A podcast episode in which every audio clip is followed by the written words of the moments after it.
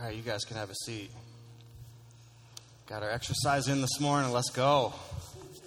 Uh, I do have one more important announcement, actually, um, before I keep going here. Uh, I guess it's more of a, a heads up, but I, uh, I have I had shoulder pain for like four months, like the past four months, and they gave me a shot or something in my shoulder.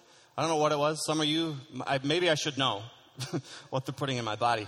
Um, but they gave me they gave me like this flyer with a bunch of stretches to do.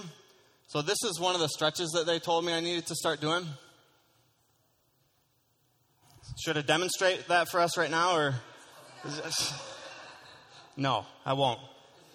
I, I almost did at Frederik Meijer Garden on Friday, but I didn't have anybody to take a picture. And I figure somebody might call some.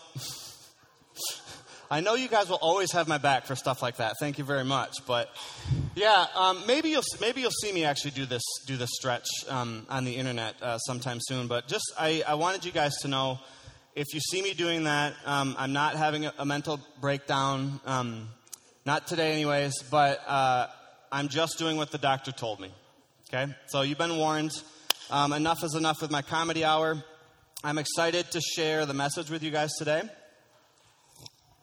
We've been in a series called Up and to the Right, and it's primarily a look at um, stories of Jesus' disciples following Jesus into uh, the Christian life. Um, and what we find is, and, and you can attest to this, I'm sure, if you are a follower of Jesus, that following Jesus is not this like straight line up and to the right to success. It's, it's messy, it's a winding path, it's a roller coaster, it's an awkward stretch. I tricked you. My joke had some purpose to it. Following Jesus will stretch you. It will stretch you in ways.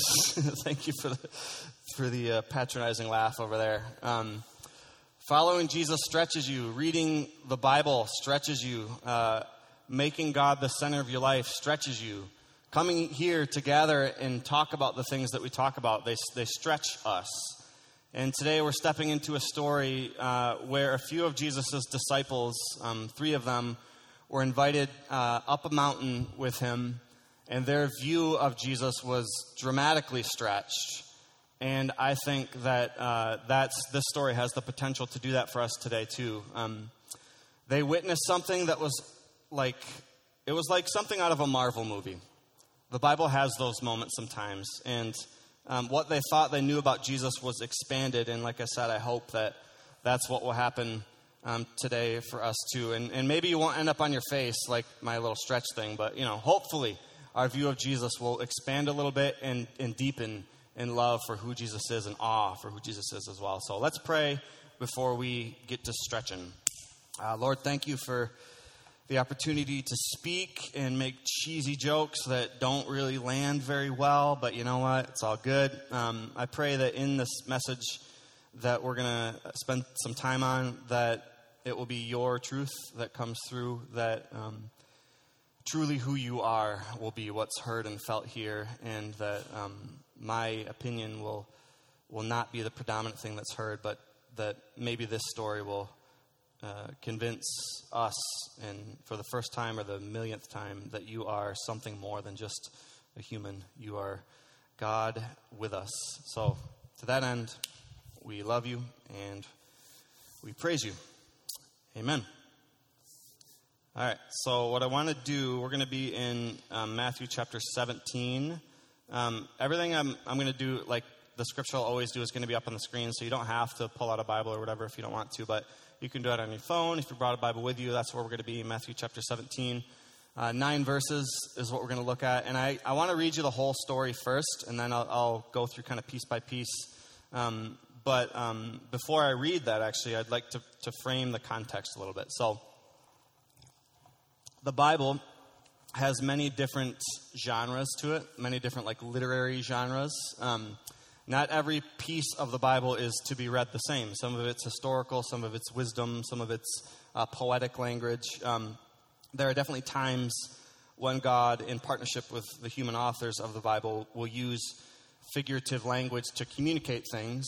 Um, Jesus himself spoke in parables and many different metaphors in order to communicate an idea to us. So there, there are definitely times when that's true, um, and, we, and we shouldn't take a story literally. Um, sometimes it's difficult to know, but there are other times, though, when um, we're reading literature, a form of literature that's, um, I think, kind of meant for us to take as a real story that happened. You see what I'm saying? There's sometimes in the Bible depending on where you're reading and, and what it is, where it's uh, allegorical or metaphorical or poetic. And there's other times when it's a, a, a, story that I believe we're meant to read as something that actually happened. So, why am I telling you this? Um, because the story that we're reading today um, is in one of those eyewitness accounts. It's in the book of Matthew. We've been traveling through that uh, testimony, that story about Jesus for a while now, for several months. And uh, this is a story that was written down by a, a person that claimed to have seen this thing happen, that this was a real event that took place. So, although there, there are very many symbolic layers to the story that I'm going to share with you, um, I think the story actually did happen. And, and if we can believe that, that our view of Jesus will drastically expand. And I hope that you'll see where I'm coming from with that and what we're, I think, supposed to see about who Jesus is through this story. So let's read Matthew uh, 17, starting at verse 1. After six days, Jesus took with him Peter, James, and John, the brother of James, and led them up a high mountain by themselves. There he was transfigured. Did I bold them? Okay, so I got words bolded. Those are the ones I'm going to come back to. Uh, there he was transfigured before him. I'll explain what that word means in a little bit. His face shone like the sun, and his clothes became white as the light. Just then there appeared before him Moses and Elijah talking with Jesus. Peter said to Jesus, Lord, it is good for us to be here. If you wish, I will put up three shelters one for you, one for Moses, and one for Elijah. While he was still speaking, a bright cloud covered them, and a voice from the cloud said, This is my son, whom I love, with whom I am well pleased. Listen to him. When the disciples heard this, they fell face down to the ground, terrified. But Jesus came and touched them. Get up, he said. Don't be afraid. And when they looked up, they saw no one except Jesus. As they were coming down the mountain, Jesus instructed them Don't tell anyone what you have seen until the Son of Man has been raised from the dead. So let's start back at verse 1 there. After six days, Jesus took Peter, James, and John, these three people, and led them up a mountain. Let's start with that mountain. So, where is this mountain? I can show you a picture here. Um, if you remember last week, uh, we read an incredible story about Jesus taking his disciples to a place called Caesarea Philippi, which was the darkest, grossest place that they knew on earth. He took them to that place, though, to say, My message, my gospel, my mission in coming to the world, this Jesus saying this, is to start here, to start with people that you might consider are the furthest out. Jesus came to bring good news to all people on the planet, including a place like that. And I'll refer to the podcast or something if you guys want to listen to that. But um, the place that he goes next, and that's why it said after six days Jesus took them, is from Caesarea Philippi to this mountain that uh, it's believed to have took place. It's called Mount Hermon, and this is a picture of it. Uh, you can see kind of where the where it's located. Uh, this is what Mount Hermon looks like today. If you want to go to the next slide. Um, it's the only snow capped mountain in Israel. Um, it's the highest point of that country. It's about uh, 9,200 feet above sea level. They actually have, um, I've heard, a uh, ski resort um, on the top of that mountain, which you just you don't think that about the Middle East, right? You're like, there's a ski resort there. Um, I don't think it's a very good one, but I don't like to ski anyway, so no big deal for me. Um, but that's what the mountain looks like today. That's Mountain Hermon. It's on that mountain that the story that we're going to cover here was talked about. So Jesus is heading up this mountain, and we're not entirely sure what time of day um, it, it, was that the story is that we're talking about here, but in another um, account of this story, in Luke's uh, telling of it, um, he says that they were up on the mountain until that next day, which tells me I think that they were there overnight, that they went up this mountain at a dark time. So I picture that happening when it's dark. You're on a dark mountain, you and your buddies uh, following your teacher up in the dark uh, to this mountain to go pray. That's what uh, another account says that they were going to do. And then it says, like out of the blue, I guess, that Jesus was transfigured. What, is, what does that word mean? Uh, in the Greek, transfigured is the word metamorpho, which means to change into another form, a change from the outside that originates from the inside. It's, it's where we get the word uh, metamorphosis, right? Sounds a lot like it, um, often does. The change on the outside that originates on the inside is huge. What I picture this would look like. Um, does anybody watch the Umbrella Academy? Um, me? Good. We're just like sheepishly like, yeah, I know it's a weird show, but I really like it. Um, there's there's a character in that show that uh, I don't know what her power is, but like there's there's uh, there's times when she'll like light up, and you can see this light. You can actually show that picture. This light that just kind of like comes from the outside or from the inside out. And the description that we read of what's happening here with Jesus is like he changed. So he, what was the word? He, um, uh, it's a transfigured, and then he was bright as the, the sun and like this glowing radiance. So I, I totally pictured these like superhero stories, which is very different than the picture that we normally think of Jesus. If, if you spent time uh, learning about stories of who Jesus is, he, in this setting, is glowing with power. And it's a type of power and uh, radiance that his disciples hadn't seen before. There's, there's Jesus walking on water. That's pretty crazy, right? That happened a few chapters ago. But this sort of like supernatural sci fi crazy picture doesn't happen very often with Jesus. So I actually really value this story. And I'll explain why here in a little bit. But Jesus is glowing, it says, with something that looks kind of like that, maybe with this power. And he's got his three unsuspecting disciples watching this thing unfold. And then Jesus, on the top of that mountain, in that kind of state, um, is talking with two surprising guests. So it says in verse 3 that just then, uh, before them, Moses and Elijah were talking with Jesus. So, uh, if you don't know, that's quite strange. Um, if this story weren't spectacular enough with the glowing stuff that we've already talked about. Jesus is apparently on top of a mountain, glowing and talking with two dead guys. Moses had been dead for about 1,300 years, and Elijah had been dead for about 1,000 years. I gave you that whole framing preface. Is this, what kind of story is this? Two dead guys glowing Jesus.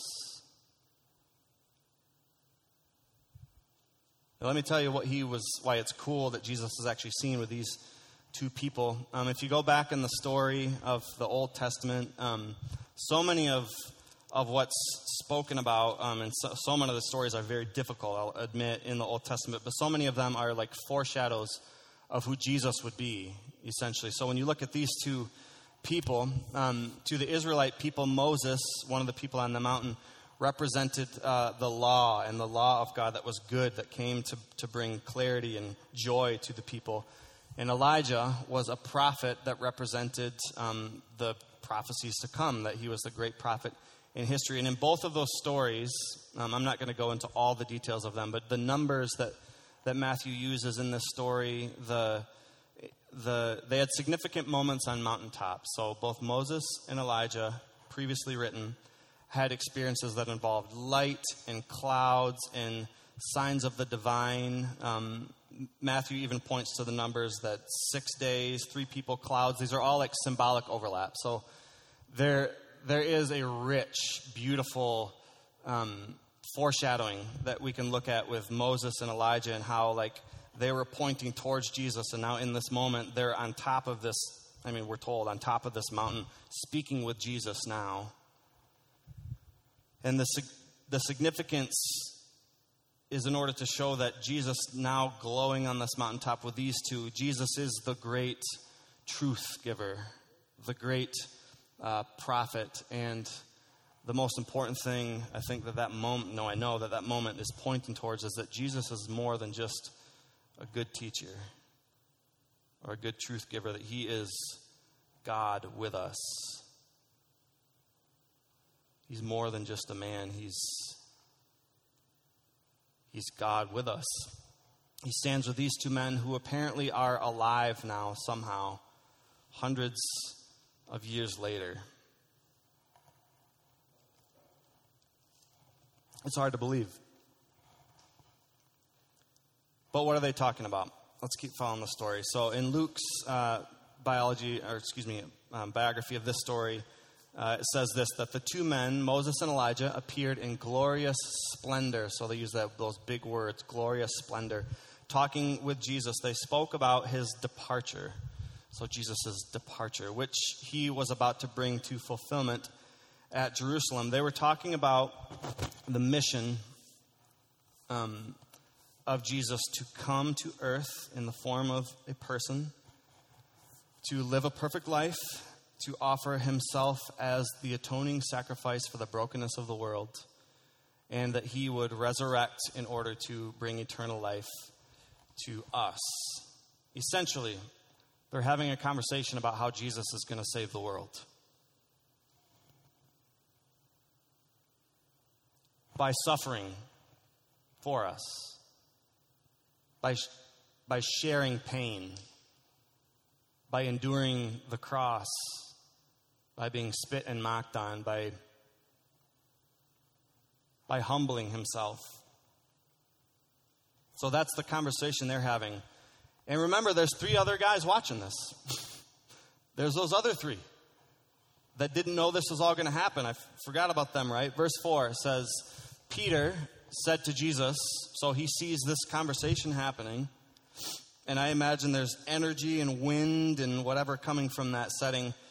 He says, like, the most understated thing of a lifetime Lord, it's good for us to be here. it's like wind blowing his hair back, like, I'm glad I'm here right now. Um, but he says, if you, if you wish, I'll put up three shelters one for you, one for Moses, and one for Elijah. Now, Peter knew his Bible, he knew his Old Testament. He knew that uh, at times in both of those guys' um, lives back in the Old Testament, they, they had moments where the divine visited earth in a special way and tabernacles were built in order for God's Spirit to dwell within it. That was God's starting place, that He would start by just hanging out in a tent and eventually that veil would be torn and God could live inside of us, which is what it is today. But Peter suggests that he make a shelter because that's what God did for Moses after he came down from the, the mountain of his experience, that God made a shelter for the presence of, of God to hang out in. And he, he suggests building a house where that presence that they were watching unfold, just like the one that Moses and Elijah had experienced years and years before, Peter wants to contain it and keep it. It's good for us to be here. I don't know what you're doing, but I like it. It's dark. Remember, it's dark. Has anybody seen the show Alone? We are just discovering that show right now, um, which is great because we have like eight, huh? What season? Netflix, season eight, History Channel for free, but you got commercials on Hulu. Or you can Google it and find the answer that way. But I like your questions, Chelsea. Um, I've been sassy recently. I'm sorry. That's okay. You can take it. We're good. We're good. So, uh, that show, though, one of the things that you can just feel as you're watching. So, the premise is that these, these people go and spend as much time as they possibly can in the wilderness by themselves, and they have just very few items, and that they have to try and survive as long as they can until they tap out or until they are discharged because they're not like safe to be there anymore, like health wise. Um, my favorite part, um, actually, yeah, it is. I, I love the tension that they feel at night when, uh, and they got their little, like, um, not glow in the dark, the, what is it, night, night vision, like, cameras on themselves, and you, like, see up their nose, and they're just, they're in their tent freaking out because they hear all this, like, crackling out there. They hear stuff rubbing up against their tent, and they got trail cams out there so you can see that it's like either a bear, a wolf, or a cougar. You, you can see them in there, the hairs standing up on the back of their head. That, like, that fear, but that almost awe at the presence of this thing that you know is just right outside of your tent. I imagine that these three individuals that Jesus took up with him to see this, that they, they must have had a feeling similar to that that, uh, that hair on the back of your neck, that presence of something that is great, scary, and wonderful at the same time. Uh, this is what happens next after Peter suggests, Let me build you guys a tent. It says this in verse, in verse 5 While he was still speaking, a bright cloud covered them, and a voice from the cloud said, This is my son whom I love, with whom I'm well pleased. Listen to him. When the disciples heard this, they fell face down to the ground, terrified. Could you imagine? I mean, if this is a real story and not just a symbolic thing, that how terrified you'd actually be. That, that's like not worlds beyond worrying about a bear outside of your tent. They were in the presence of something so much more powerful than that. They could see the glory of God, they could hear that powerful voice that for all of human history, people have wondered about. It was swirling around them, and they couldn't stand. They fell flat on their face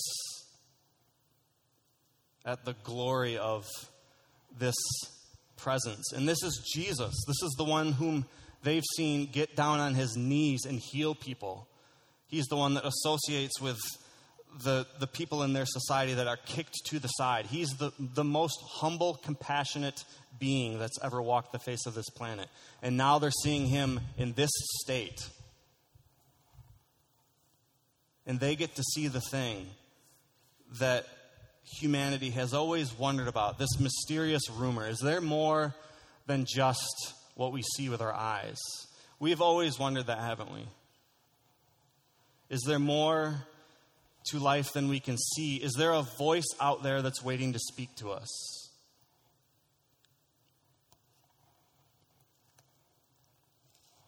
Here's why I love this story and how I, I have been looking forward to sharing this story for a while.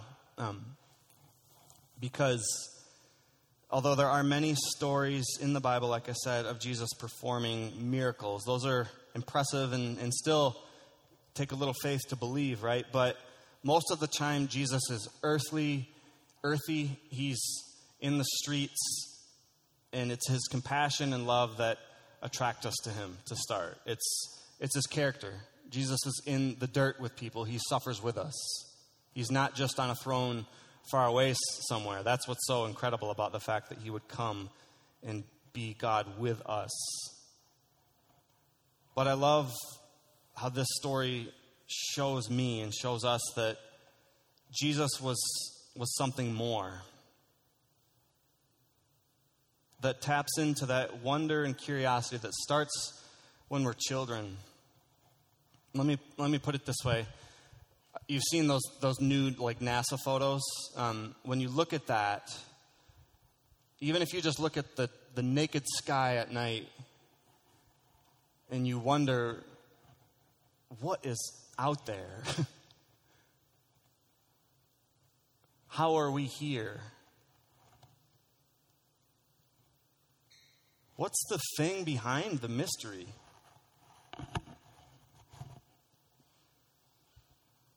I love that in this moment, Jesus demonstrates some of that, like, out of this world stuff. This power that gives me confidence when I look at the stars to know that He is Lord of the cosmos. Colossians says that in Him and through Him all things hold together. Other scripture talks about how Jesus is the, the co creator with God the Father, that He had a part in designing how things would be. And when I think about Jesus in light of this story, with the power swirling around him, with all the weird elements there, hanging out with dead guys who are apparently alive somehow, my view of Jesus is expanded beyond the stars.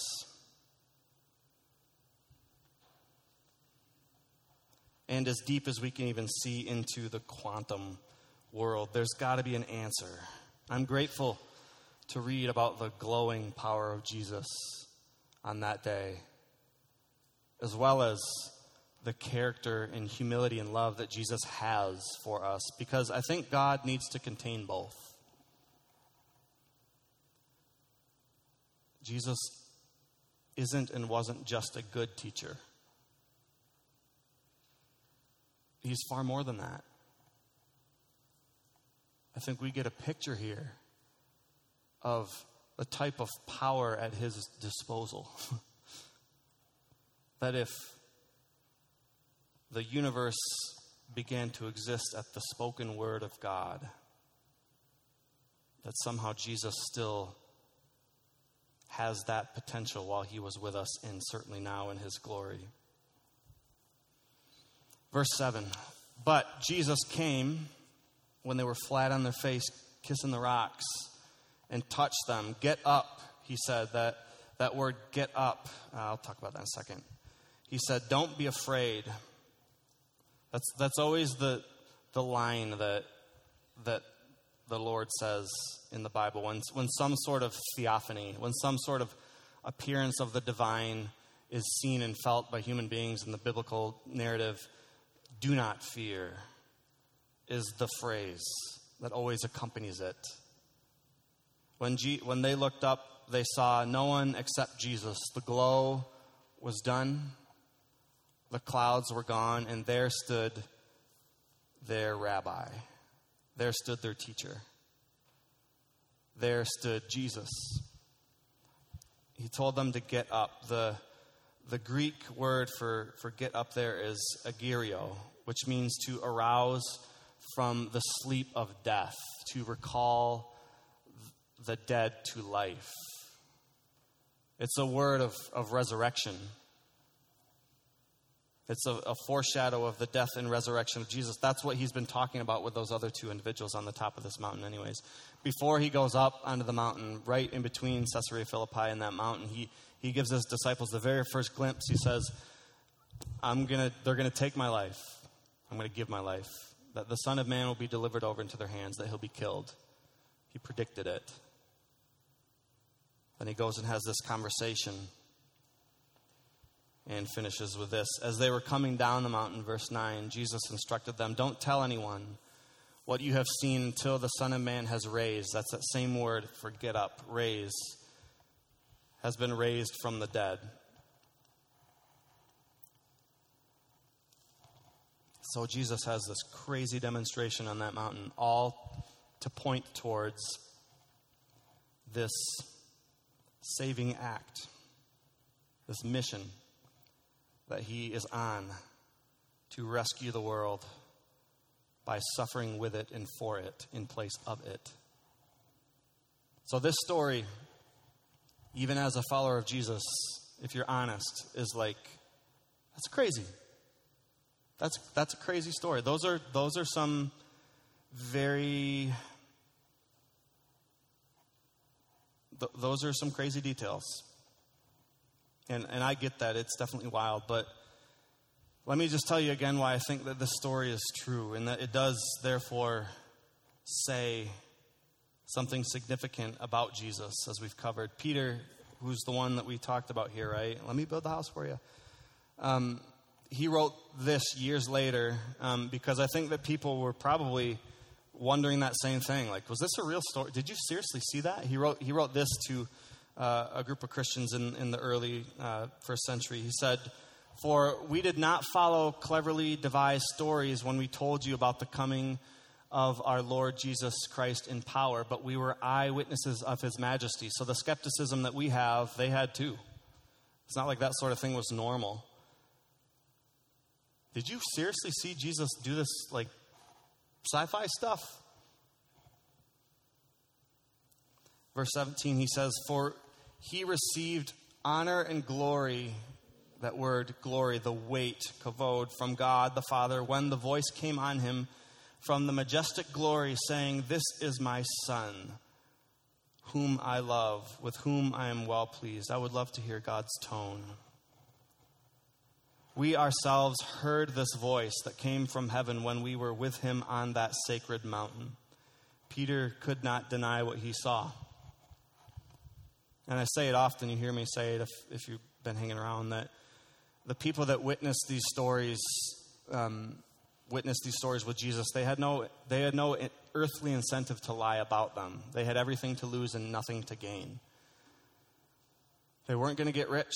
They weren't going to get property. They weren't going to get status. They weren't going to get um, men or women or whatever. There was nothing physical that they could gain. They had every good reason to want to deny it. And eventually, for Peter, that would cost him his life. That, that message of Jesus in these stories being real would cause him to be crucified upside down the same sort of way that Jesus was. And this was just a foretaste of the glory and energy that Jesus has at his disposal when he will return. I believe all that power is contained in who Jesus is. That's why for me, um, every you know every week before the service we hang out in the the living room over there and just take some time to pray. Um, every week there's a there's a few new losses that people share. I share it often that this is a, a small, scrappy group of people here um, that's at, at different seasons has felt like have been facing like a disproportionate amount of loss together. And that that could be very discouraging, and, and it's hard when it's, especially when it's your family or somebody that you're close to and you're going through it. But I, I take hope um, knowing that the Jesus that we sing to, the one that we believe is alive, has all the power in the cosmos, that he made a promise that he would one day return and wipe away every tear from their eyes. And let me just drop this, this little, uh, I heard this in a sermon a couple years ago. Moses, this is for people that know this story well, but when Moses, uh, uh, at the end of his story in Deuteronomy, he wasn't able, allowed to go into the promised land. He died before he could enter it. Except in the story that we just read, he is in the promised land. So God fulfilled his promise to him even beyond the grave. Let that blow your mind for a minute if you're tracking with me. What I think all of this means is perhaps in this life we can see the promise beginning to be fulfilled that God is a God of healing. But even beyond that, Jesus has the power over the grave.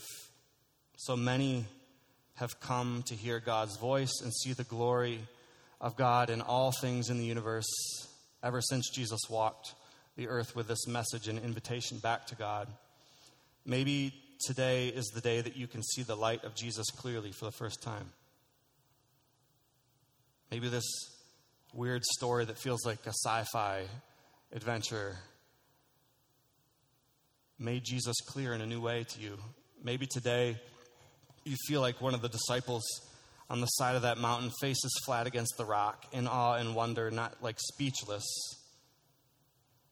at the power and glory of God that's in Jesus. I believe, like God called out in that cloud that day, that the voice of Him is calling out to us today, too. The one who is present beyond the majesty of the stars, but is also as present in the dirt with us. He is our suffering Savior. So Jesus is calling out to some of you today. And maybe it's your time to receive that invitation. Do you hear God's voice today?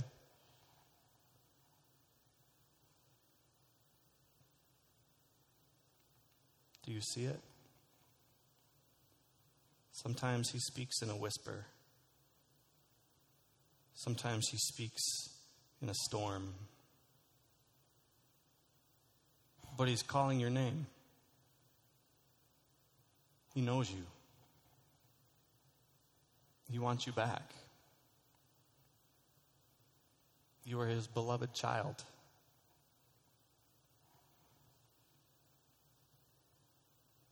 And he came on a mission to earth to, to bring you home.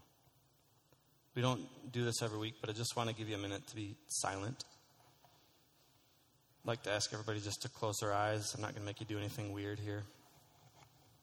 But I just want to ask you, did you did you hear God's voice today?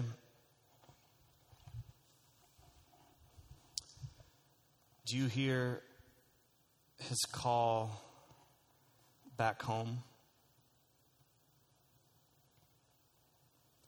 I want to give you a moment to just reflect and speak back to that voice.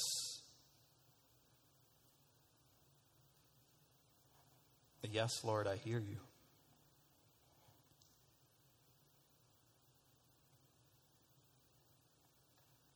Yes, Jesus, I believe you.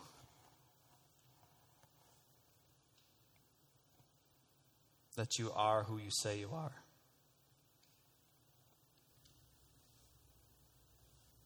That you did come just for me.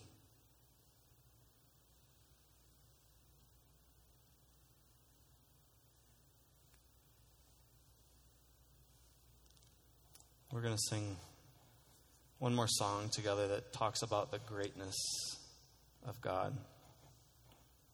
And then I want to invite you to sing it loud as if we were just on the mountaintop together with them that day. As if we saw that light that would blind our eyes if we were to stare directly into it. Let's pray. Lord, we. Um, but believe I'm not speaking to thin air right now. I can't be. There's too much that we can see and feel and touch in this mysterious life that points to something beyond, to a voice calling out to us, to a power that we know is there somewhere. I'll speak for myself today, Lord. I say yes again. I open my heart up to you to let you have your way inside of my heart. I trust you more than I trust myself. I trust your goodness and I trust your power. Pray that we'll feel your presence again here as we sing this last song.